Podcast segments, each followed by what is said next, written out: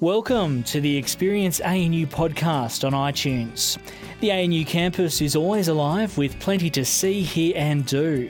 If you're interested in finding out more about events at ANU, then visit us at anu.edu.au forward slash events or follow us on Twitter at ANU underscore events.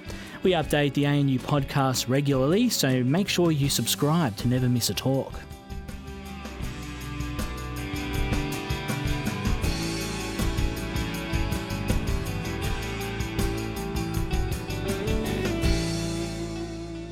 Delighted to have our first meet the author of this year with Stan Grant, who hardly needs any introduction. And Stan's Talking to My Country um, is a powerful book which tells the story, in his quotes, of my country. This is a story I'm now drawn to tell. Black Australia is a foreign place, and I feel like a foreign correspondent in my own land. We, we certainly look forward to hearing his thoughts tonight and the questions you will ask. The acknowledgement of country and the introduction to Stan will be given shortly by Vanessa Farrelly, a 19 year old Arrernte woman from Alice Springs who is studying resource and environmental management at the ANU. She was the recipient of the ACT Conservation Council Young Environmentalist of the Year for 2015 and is dedicated to protecting country and fighting for climate change justice. Some thanks tonight, particularly for HarperCollins for facilitating tonight's event in Llewellyn Hall. In particular, Jackie Arthur, Jane Finnemore, and Alice Wood, who's with us tonight. As you'll be aware, HarperCollins is filming tonight for promotional purposes. If you have any objections to being individually filmed, can you let the videographer, videographer know when they are being approached or when you're being approached? I'm also ca- grateful to Catherine Pierce, Penny Cox, and Jane O'Dwyer in ANU's Central Strategic Marketing for enabling this event, which is very popular, as you can see, to move to Llewellyn Hall from the Manning Clark complex, and to the Canberra Times for their advertising support. Just a quick um, foreshadowing of our future events. On March the 1st, cult British author Jasper Fforde will be speaking in his only Canberra appearance after the Perth Writers' Festival. Then on March 21, political journalist Nikki Savva will be speaking on her new book, The Road to Ruin How Tony Abbott and Peta Credlin Destroyed Their Own Government.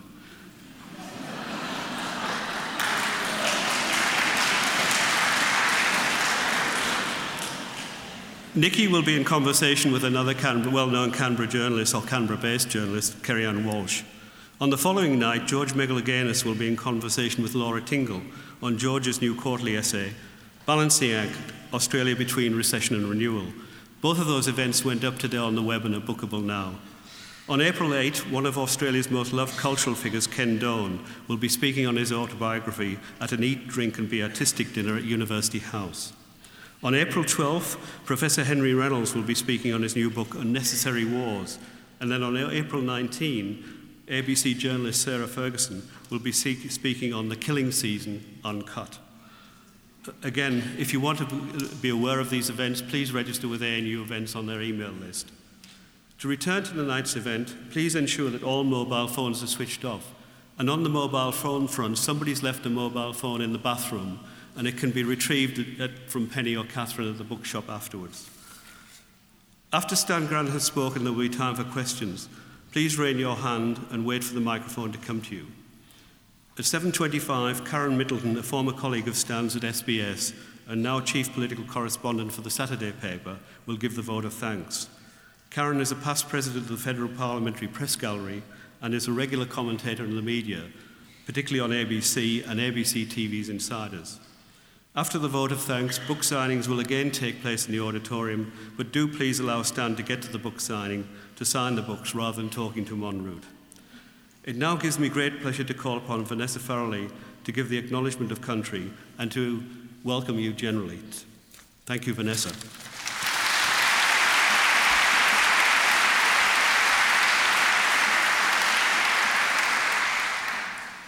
I would like to acknowledge the traditional owners on the land in which we stand, the people of the Ngunnawal and Ngambri tribes, especially our elders who are here tonight, like Auntie Matilda House and her family, whose lands and rivers form the foundation that Canberra was built upon. I pay my respects to elders both past and present and acknowledge their wisdom, leadership, and courage. I acknowledge that as a young person, I stand on the shoulders of giants and I will never forget their continued struggle to sustain our languages, laws, and culture. I'm here today because of them. Let us never forget that since 1788, those who have fought on our behalf to ensure our rights and responsibilities as First Nations people were rights and responsibilities that would be preserved with dignity. I acknowledge, while I acknowledge those who have gone before us, I also acknowledge the young people. As students, we are at the cutting edge of society. We are not restrained by the past ways of doing things. Here at university, we get to be creative and bold and idealistic. We get to question the way things are and how they fail so many people. We get to envision a better world, a more just world, and we are in the perfect position to start demanding it and start building the solutions to take us there. Yes, as we move into the future, there'll be crises and challenges, like the global refugee crisis and like climate change. But at ANU, we don't have to shy away from these challenges. We get to use them as opportunities to rethink the way our world works and walk together to something better.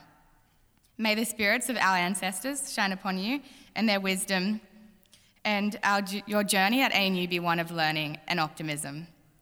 Thank you. And I'd like, to, I'd like you all to please join me in welcoming Stan Grant to the stage.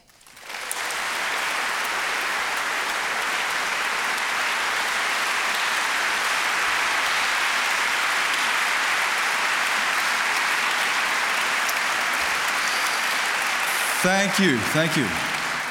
Thank you all for coming along. It's great to see so many people here tonight to be able to share in this conversation that we're all having in Australia right now. Before I begin, as a Wiradjuri man, I'd like to also send my respects to the Ngunnawal people and the elders who are here tonight and those past as well.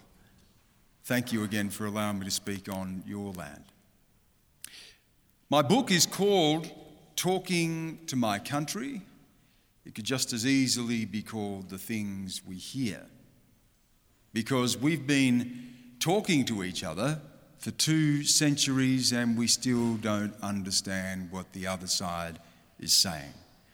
We have fought each other, we have loved and lived with each other, we've had children with each other, we've worked together and lived next to each other, and still we meet across a chasm of our history. Still, we're divided by the original grievance of dispossession and the failure to reconcile ourselves with our history. And I don't think that this was ever more evident, well, certainly I haven't seen in recent times, than what happened last year with Adam Goodes, which really was the genesis of this book. It what inspired me and motivated me to speak about these things that are so personal to us as Indigenous people. At that moment when Adam Goodes was being booed by thousands of voices in football fields right across the country. I want to read just a little from the book here to really set the scene about why I wrote this and what we need to talk about in Australia. Then in the winter of 2015, it started. A jeer in a corner of a stadium grew to a crescendo of boos. Week after week, Adam Goodes faced this maddening chorus. What drove it? Some said they simply did not like him. To others, he was a cheat, a player who staged for free kicks. But there was something more sinister here. There was a line between Adam Goodes and the 13 year old girl and the ape taunt and this vocal lynching. Adam Goodes had moved beyond his station. He was a blackfellow with a voice talking to a country that didn't like what it heard. Now, the man who had scaled the heights of his game, who had won every accolade that it had to offer, retreated broken. Australians could no longer look away from this mirror, from what this showed to us. This was no longer a story of politics. This was a story we read in the grandstands, and we could no longer ignore it. Some in the media tried to paint Adam as the villain. They twisted his words and accused him of humiliating the 13 year old girl who vilified him. He did no such thing. Australians manned their barricades, some genuinely perplexed and saddened, others outraged that this country could even be accused of racism. He was accused of playing the victim, dealing the race card. Adam was told to toughen up, get over it. We hear this a lot. History is in the past. Bad things happen, but it is time to move on. But history is not past for us. At the height of the booing of Adam Goodes, I decided to write an article for the Guardian newspaper, more for my own benefit than anyone else's. I didn't really anticipate that Australians were going to engage with this, that they wanted to hear this. Adam had spoken about this, and he was being vilified for it. Other voices had been heard across the two centuries of our history who had tried to speak to this divide in our nation. They too had paid a price for it. We were vulnerable. When we speak in the public square, we invite derision. We are often outcast for it. We pay a terrible price. To even write about it was exposing myself. I wrote at the time that I hesitated to even speak of these things. But I wrote I could not speak to what lay in the head or the hearts of people who booed Adam Goodes. I couldn't imagine what drove them, but I could say what we heard. And it was something very familiar to us. It was a howl of humiliation, and it echoed across the two centuries of dispossession and the subsequent injustice and suffering that sits at the heart of the tragedy of so many Indigenous lives in Australia today. I spoke of how we were ostracised and estranged in our own land, the land of our ancestors. I spoke of what it was like to live on the margins of Australia wondering whether we would ever find a place. I sent the article not imagining that people would read it, and if they did read it, I imagined that they would react how I had seen people react before, which is to pour scorn on the person who dares to speak their own truth. And what surprised me was that people embraced it. Yes, there were those who wanted to attack me. There were those who accused me of playing the same race card that Adam had played, of crying victim, but they were in the minority. The great chorus of voices I heard were saying, Yes, we want to know. We need to know about this. We need to grapple with this. We can't allow this to continue in our country. Even if they booed Adam Goodes, people were asking themselves, why did I do it and why was I not aware of what other people were hearing? The things we hear as much as the words that we speak. After writing the article, which was shared over 100,000 times in one day from the Guardian website, I was approached to write this book and to talk about what it is like as an Indigenous man to navigate our history. How do we live with the weight of this history?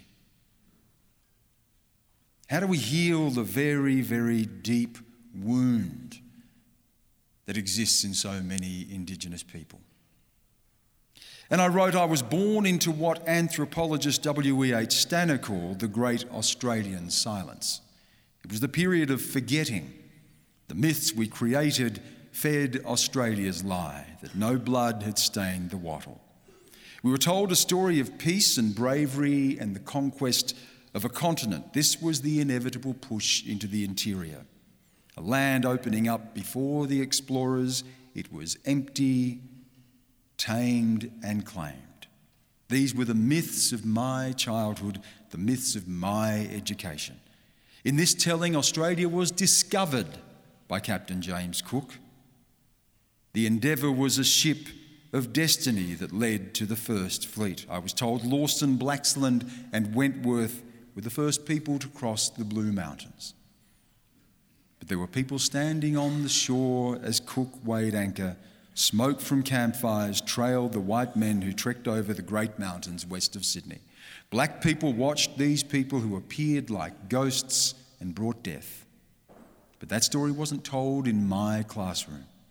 The lesson I learned was that we didn't matter, in fact, we didn't even exist.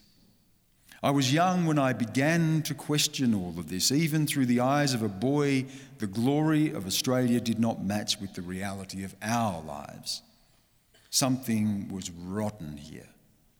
Each morning at school, I would stand in line to recite the pledge I honour my God, I serve my Queen, I salute the flag.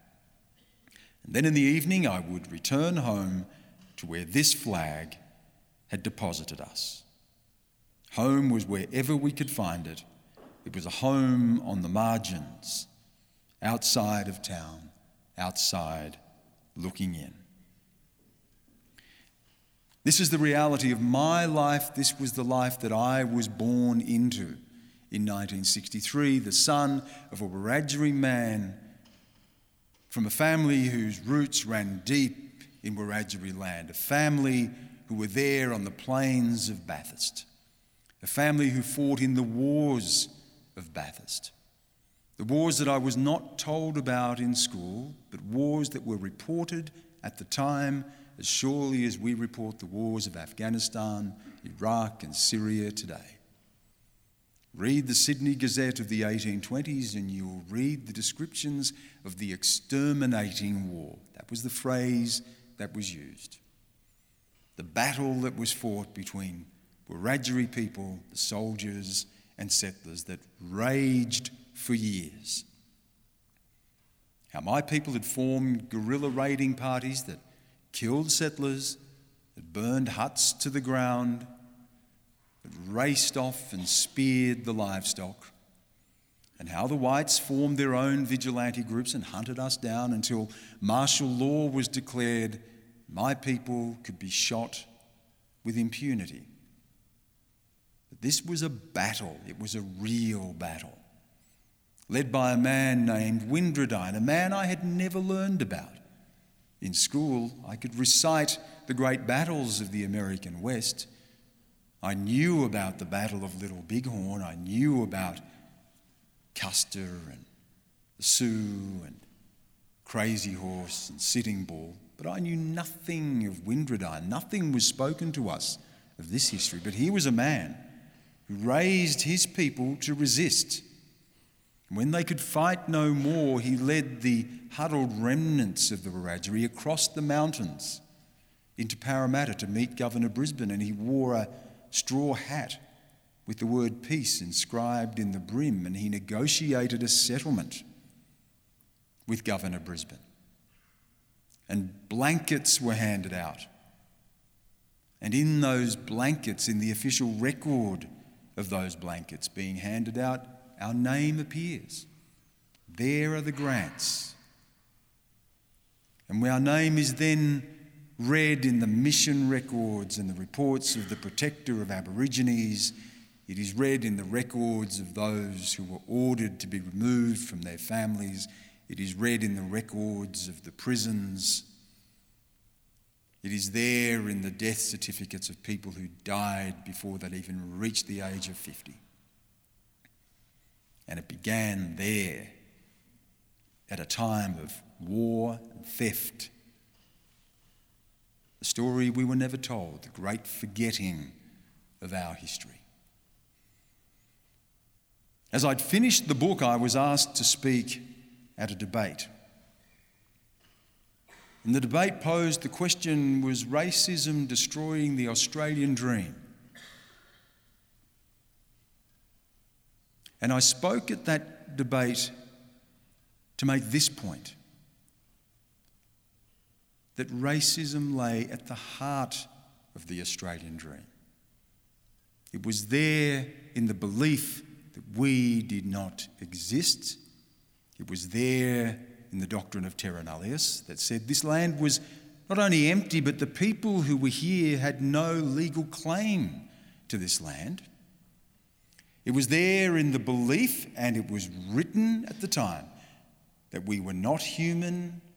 If we were, we occupied civilization's lowest rung on the ladder. This was how we were seen the fly blown, prehistoric, primitive savages. With no respect for the 60,000 years of tradition and law and politics and art and music and humour and everything else that it takes to make a civilization. None of that mattered. And the idea that all men are equal was alive in the world. It was there in the Declaration of Independence in the United States, a country still struggling with its own history of slavery. A country that would ultimately fight a civil war and tear itself apart to remake itself. Jefferson had penned the immortal declaration.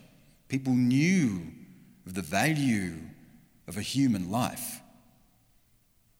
But that didn't extend to us. And from that belief, from fixing us in that way in the Australian imagination, it led to successive waves of policies that told us where we could live and who we could marry and whether we could keep our children. The belief that we were not human, that we were subhuman, and you can draw a line from that to the 13 year old girl who was sta- sitting in the stands and called Adam Goodes an ape. That's where it comes from, even if she's not aware of it. It is planted in the Australian psyche. That's how deep it runs that a 13 year old girl could believe that of a man like Adam Goodes. This lay at the heart of the Australian dream. Everything that came from that came from that belief that we did not exist as human beings. That Windradyne, a man who could lead his people and negotiate a peace, was not a human being. So, of course, it is self evident that racism destroys the Australian dream because it is inexplicably, it is, it is intricately linked to the establishment of the Australian dream. Our suffering was the scaffold on which Australian prosperity was built. We cannot argue with that fact. If people heard that part of the speech, the things we hear, they would accuse me of racism, and people have. They've accused me of of denouncing the very society that has helped put me here today, that has given me the opportunities that I've enjoyed. The things we hear, but that's only half of what I said. The other half of what I said is that we are better than that. We are better than the worst of our history. That Australia does not create the extraordinary society that we live in today, if this is a country that is born purely out of and framed by the subjugation of another people. There are other things at work here. There are other things that draw people from other lands to want to come to Australia and make a new life and find a new life. These are the things that have put us all here today. As a reporter, I've travelled the world and I have reported the worst of the world. I've been in Iraq and Afghanistan and Pakistan. I've stood in the blood of terrorist bombings. I've reported the rise of China and peered behind the secret veil of North Korea. I've seen the worst of the world, and this is not it. Australia is a remarkable place, and I said that and I mean that that the people who stood with us in our fight for recognition and citizenship and freedom, the people who, who joined in the freedom rides of the 60s and who voted overwhelmingly the single greatest vote in any referendum held in Australia to confer on us our full citizenship rights. The men who served with my grandfather in Tobruk as he signed up to fight a war for this country even though he was not recognised as a citizen, these men who stood with him, white Australian men, the people who marched for reconciliation, the people who wept with us at the apology that Kevin Rudd delivered, the people who have loved us, the white grandmothers of Aboriginal children, the white husbands and fathers of Aboriginal people.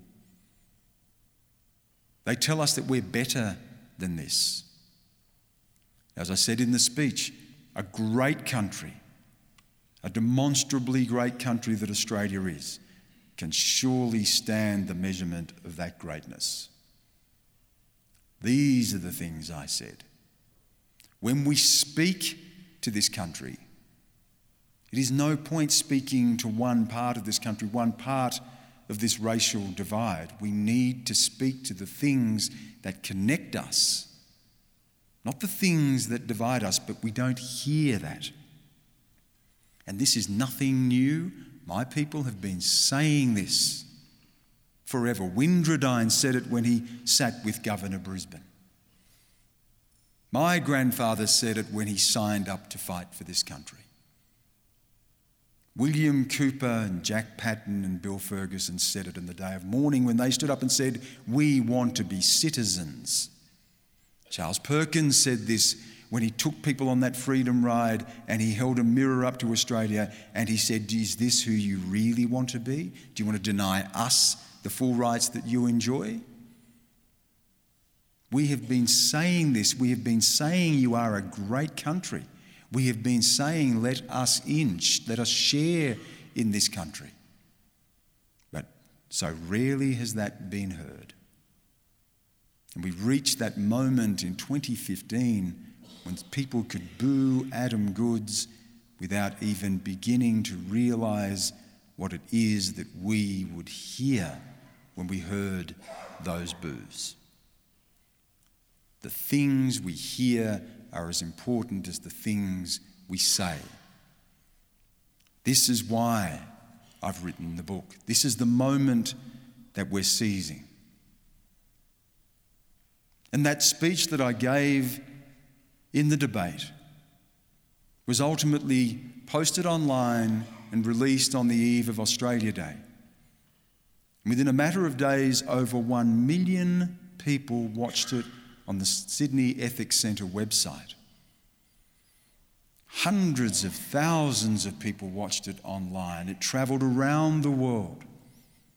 I was interviewed on CNN, Al Jazeera, the BBC.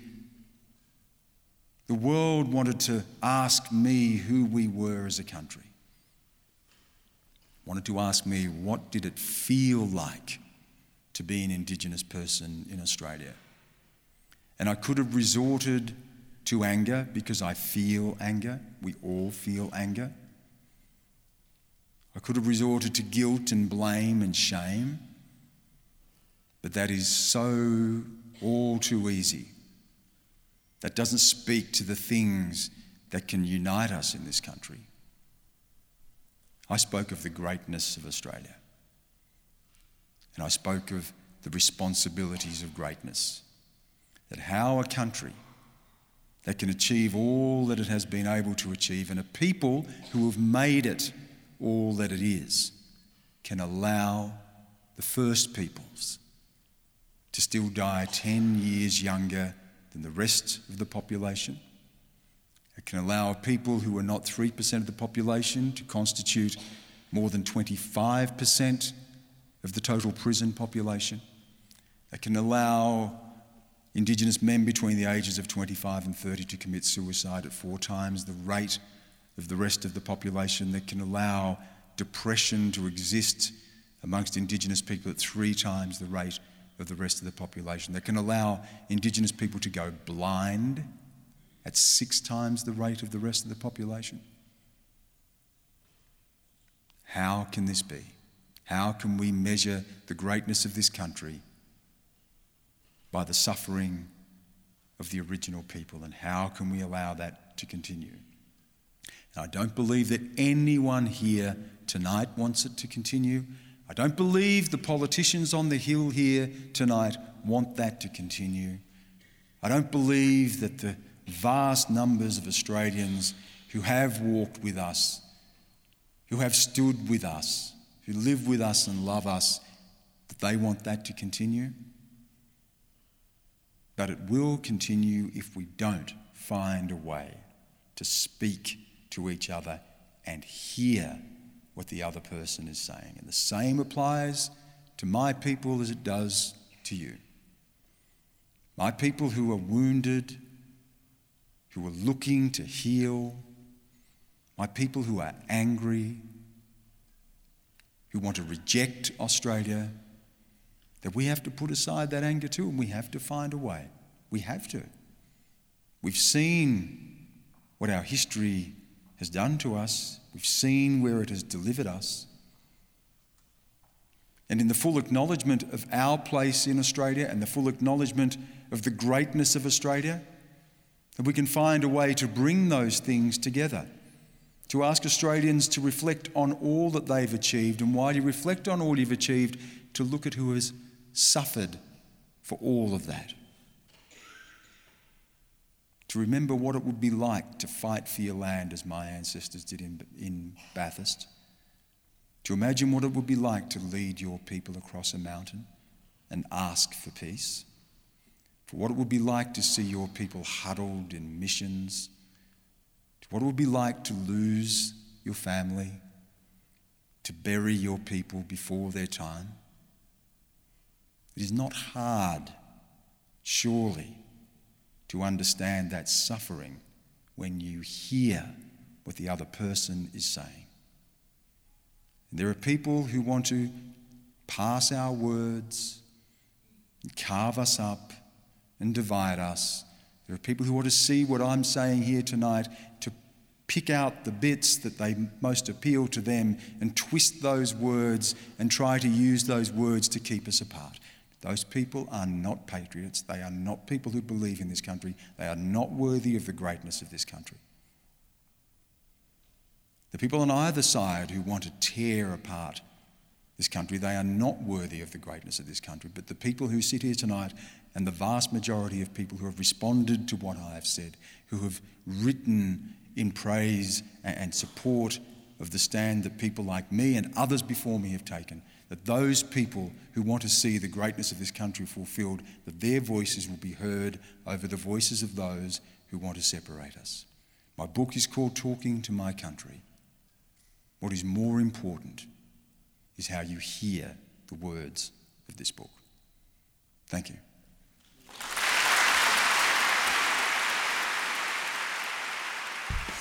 We hope you enjoyed this talk. Did it inspire or even provoke you?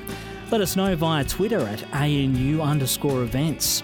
If you're interested in learning more about the research and ideas that come out of ANU, then why not consider a free subscription to ANU Reporter magazine? ANU Reporter tells the stories of the greatest minds in Australia, brightest students, and finest alumni. Visit news.anu.edu.au forward slash publications and click on the ANU Reporter magazine link to find out more.